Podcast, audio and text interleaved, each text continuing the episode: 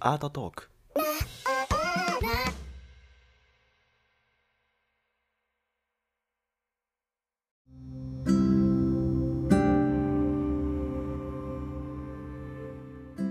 はい。ということで、えー、31回目になると思いますが、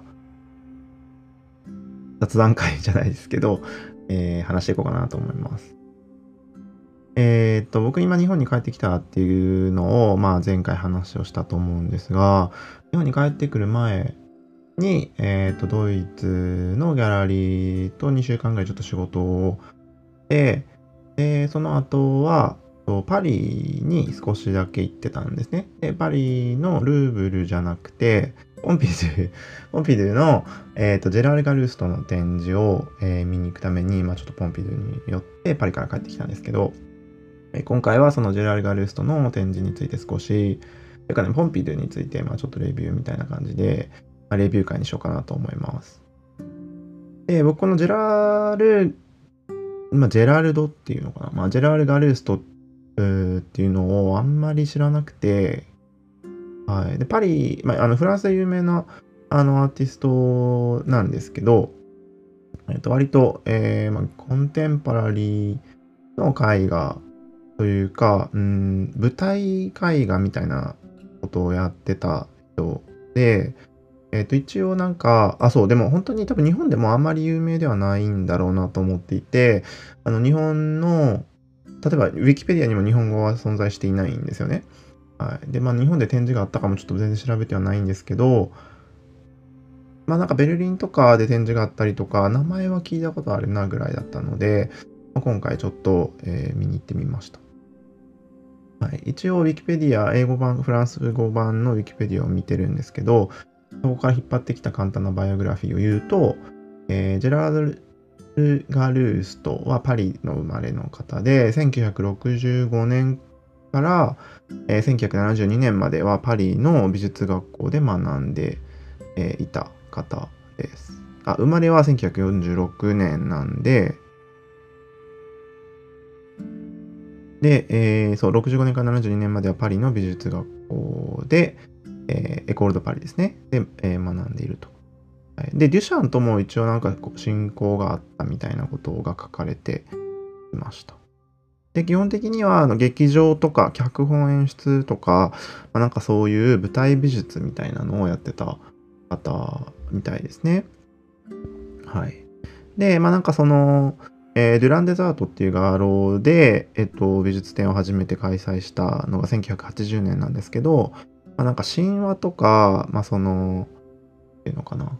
えーと、キリスト教の絵画、まあ聖書の内容を書いたりとか、まあ、あの、偶話とかっていうのですかね。はい、みたいなものの、まあ、挿絵とか、まあ、絵を、えーテーマに描いている、いた作家です。そう。で、えー有名なのは、そのカルティエ財団で、えー展示があって作品があるんですけど、はい。えー、ダエンっていうエリプスっていう、えー作品があるのかな？はい。がありました。で、まあ、その、えっと、ポンピドゥの展示は、その最上階の、あのー企画展の展示でやってたんですけど、結構ね、点数が多くて、まあ、スケッチとかも含まれているし、えーまあ、なんかあの僕が適当に写真を撮ってきたものはブログの方で載せようかなと思うので、今多分これ、あの、リンクがブログの方にも貼ってあると思うんですけど、もしよかったら、えーブログの方にも、えーで写真を見てみてください。そう、なんか最初一見、あの、コンセプチュアルなアーティストなんだろうなとは思ってはいたんですけど、後々メインの作品シリーズになってくると、やっぱりその、えー、神画とか、はい、あのー内容、そういう、なんて言ったらいいのかな。えー、挿絵じゃないけど、まあなんかそういうような、えー油絵絵画とかっていうのが多く、えー出てきていました。結構、あんまりこういう展示は見なか見ないなっていうのが、あの、印象的だったんですけど、はい。うん、まあ、具象画ではあるんですけど、ちょっとシュールっぽさを感じる、えー独特の、なんていうのかな。描き方をしていて、まあ、なんこう体がうねうねしているとか、はい、なんかちょっとこう横尾さん横尾忠則っぽいいいななんていうのかな,、まあ、なんかダリ感も感じるし横尾さん味も感じるしっていうなんか、まあ、個人的にいいですけど、うん、なんかそういう不思議なオマージュじゃないけど、まあ、その題材とかですね。もともとそのドン・キホーテとか、まあ、そういうあの、えー、著書とかの内容なのでそうそう。羽賀田とかですね。その挿絵なのでうんなんかその見たことのある題材のテーマの絵を描かれてるのでなんかそういう意味では横尾さん味を感じるというかはい。感じてましたね。そうでまあ一応パリなどではやっぱりそのかなり、えー、有名な劇場、まあ、シャトル劇場とか、えー、ですかね有名な劇場の、えー、舞台美術を手掛けていたりとか、え美術館なりああとは教会ですねはいノートルダムとかえ、ナミュール劇場の天井画とか、はい。なんか、え、エブリ大聖堂の彫刻とか、なんかいろんな、え、装飾とかを、えー、やっているので、まあ、かなり、こう、なんていうのかな、パリというかフランスではかなり認められている、まあ、画家だったんだなっていう、本当にあんまり詳しくなかったので、はい。えー、っていう感じでした。で、あの、展示の中にもあったんですけど、1996年にフランス国立図書館のための、えー、っとね、モニュメントあの大きな作品があったんですけど鉄いや大きいって本当に5メートルとかもっとかなみたいな大きな、えー、人が中に入れるぐらいのサイズですね全然のまああのそのエリプスとかもそうですけどがあってえっとちょうどポンピドゥの中にあったのはこう何て言うのかな。えー鉄、大きな鉄、なんなんて言ったらいいんだろう。ま、鉄で、あの、作ってある装置があって、それを、まあ、円状にというか、なんて言ったらいいのかな。えっと、なんて言ったらいいのかな。なんて言ったらいいんだろう。まあ、その円ですね。円状に、えー、鉄をこう組んであって、ドームじゃないけど、なんて言ったらいいんだろう。まあ、うん、長方形の紙をくるっと丸める輪っかにしたみたいなことですね。はい、輪っかになっている。で中には入れないんですけど、えっとまあ、大きな、えー、キャンバス地の、まあ、布ですね。布を、まあ、2メートルちょい高さのある布をで絵が描かれていて、まあ、それをぐるっとこう一周巻いてあるっていう、はい、もので、で、そこに、えま写真を多分撮ってきたので写真見てもらったらいいかなと思うんですけど、なんか覗ける望遠鏡なんかその双眼鏡じゃないけど望遠鏡みたいに見えるような装置がその外周にいくつか取り付けられていて、まあ、実際にレンズが入ってるわけじゃないんですけどでその円になってるキャンバスはえっとまあつなぎ合わせてね円になってるキャンバスなんですけど輪っかになってねでそれをそのえー、双眼鏡じゃないというんですけど、ものをから覗くと、まあ、内側にも絵が描かれてるわけですよ。中には入れないんですけど。で、まあ、レンズは入ってないけど、その内側、覗く形にして、えー、対角線側の絵が絵が何が書いてあるのかを覗き込めるっていうような装置になっている。ね。すごい説明がちょっと難しかった けど、はい。まあ、なんかそういう、えー、大きな装置というか、モニュメントみたいなのもあって、はい。まあ、なんかそれ自体は別になんかすごく新しいものという感じはしなかったんですけど、まあでも、なんかその、あ結構大きな装置っていうのは、あの、なかなか絵画の中でも珍しい部類ではあるかなっていうのと、うん。なん、なんて言ったら、ゴヤっぽい感じもするなっていう絵が、えー、結構あって面白かったですね。はい。うん。で、まあなんかその、彼は文化的な行動、活動もしていて、なんかその、恵まれない若者たちにっていう、その支援をする教会ね、ザ・ソースっていう、あの、せなんか、協会みたいなのを作っていてそういう社会行動もしている社会活動もしているっていう人でしたね。はいうんまあ、本当にあのーまあ、現在の、まあ、現代アーティストというか、まあ、現代の作家の中でもなんか割と具象画ってやっぱりその今このコンセプチュアルアートを引きずっているというか、まあ、継承しつつある、まあ、している現代アートの中でも具象画ってなかなか扱いづらいものなんだろうなっていうのは一つ思っていて、まあ、その中でもこれだけうんまあなんかこういう新しい活動というか新しいスタイルの作品を描き続ける余白がまだあったんだなっていうことが、まあ、一つのそのなんか僕の個人的な発見だったなっていうふうに思いました。はい、なんかその彼を別に特別あの知ってたわけじゃないし、はい、彼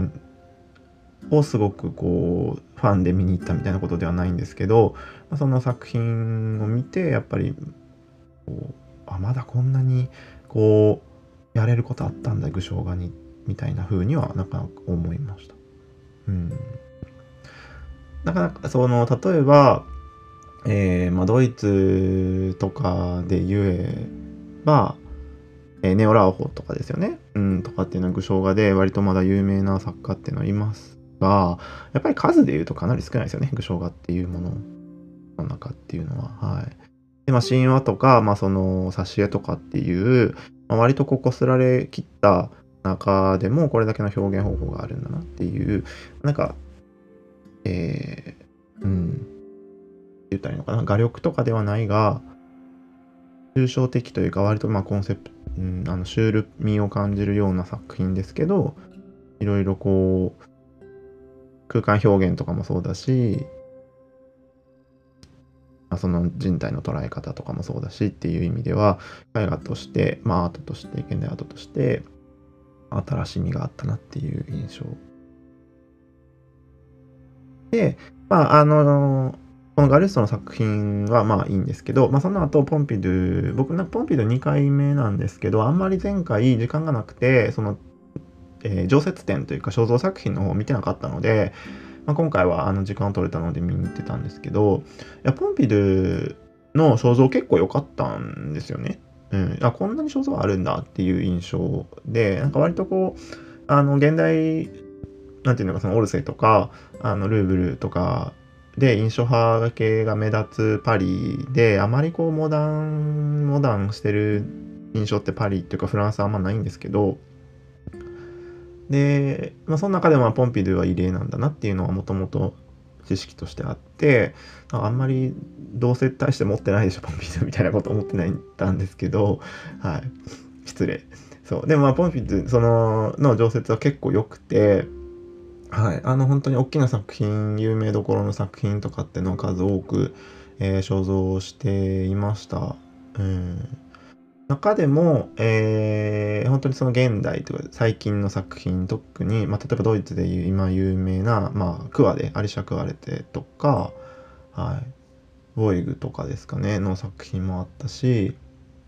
うん、インスタレーションの作品のブースも結構あって、まあ、割とポンピーで大きいんですけど、まあ、それのの、えー、ワンフロア突き抜けてあの展示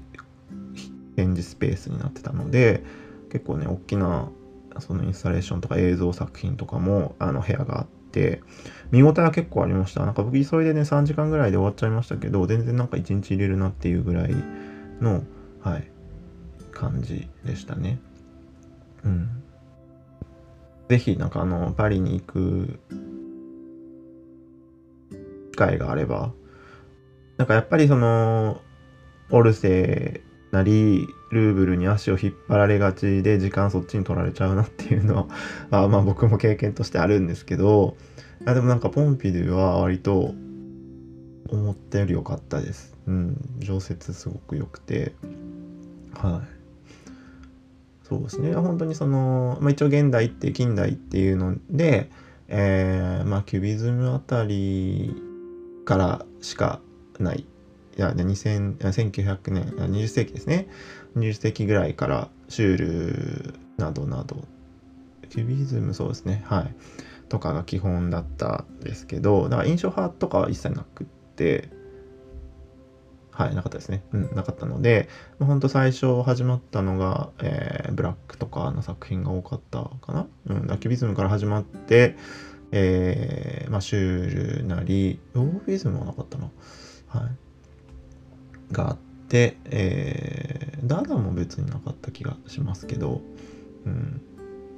そうですね。あとは、まあ、本当に近もうちょっと最近のね、現代っていうのが多くて、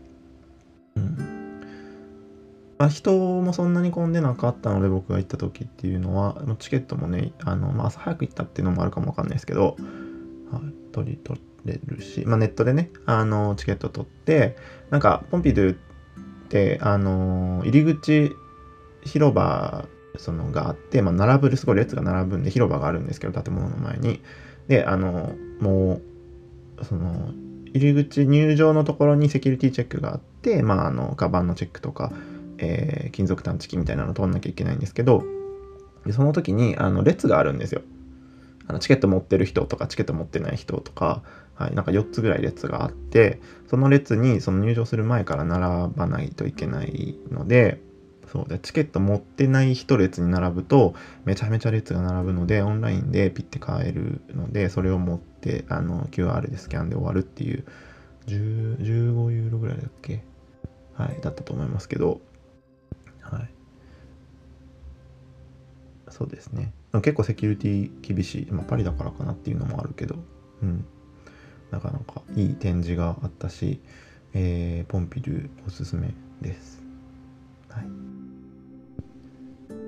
という感じ。まあなんか今回は雑談というか、まあレビューみたいな感じで、なんかちょこちょこ他にもギャラリーとかを回ろうかなと思ったんですけど、タイミングがあんま良くなくて、時間も僕あんまなくて、あの、移動にそんなに余裕がなかったので、あんまりこう、ギャラリーを回ることはできなかったんですけど、はい。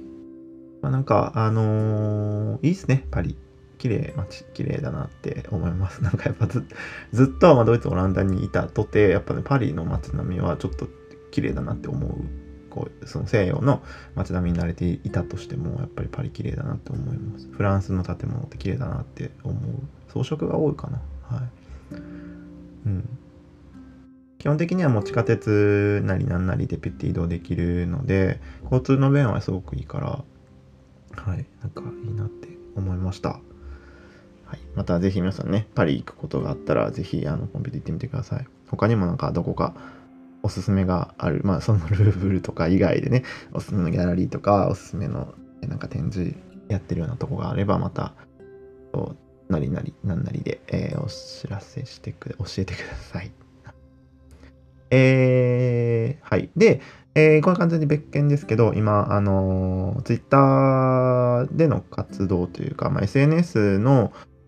活動を強化したいなみたいなことを、まあ、日本に帰ってきてから思っているので、えー、Twitter、Instagram のフォロー、えー、ぜひよろしくお願いします。えー、まあ、有料記事、ノートの方でね、有料記事を書いてみたいとか、まあ、ちょっといろいろ、あのー、アート以外というか、アートのまつわる、えー、それ以外で活動の幅をちょっと広げていけたらな、なんて思ってるので、えー、応援というか拡散みたいなのをしていただければ、えー、嬉しく思います。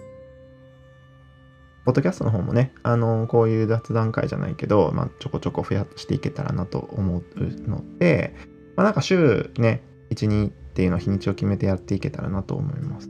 なんかトークテーマとかこういうのについて話してほしいみたいなのがあったら、もう大体大募集中なんで、えー、ネタにね、やっぱり困るんでね、しております。では、今日はこのくらいで、また次回お会いしましょう。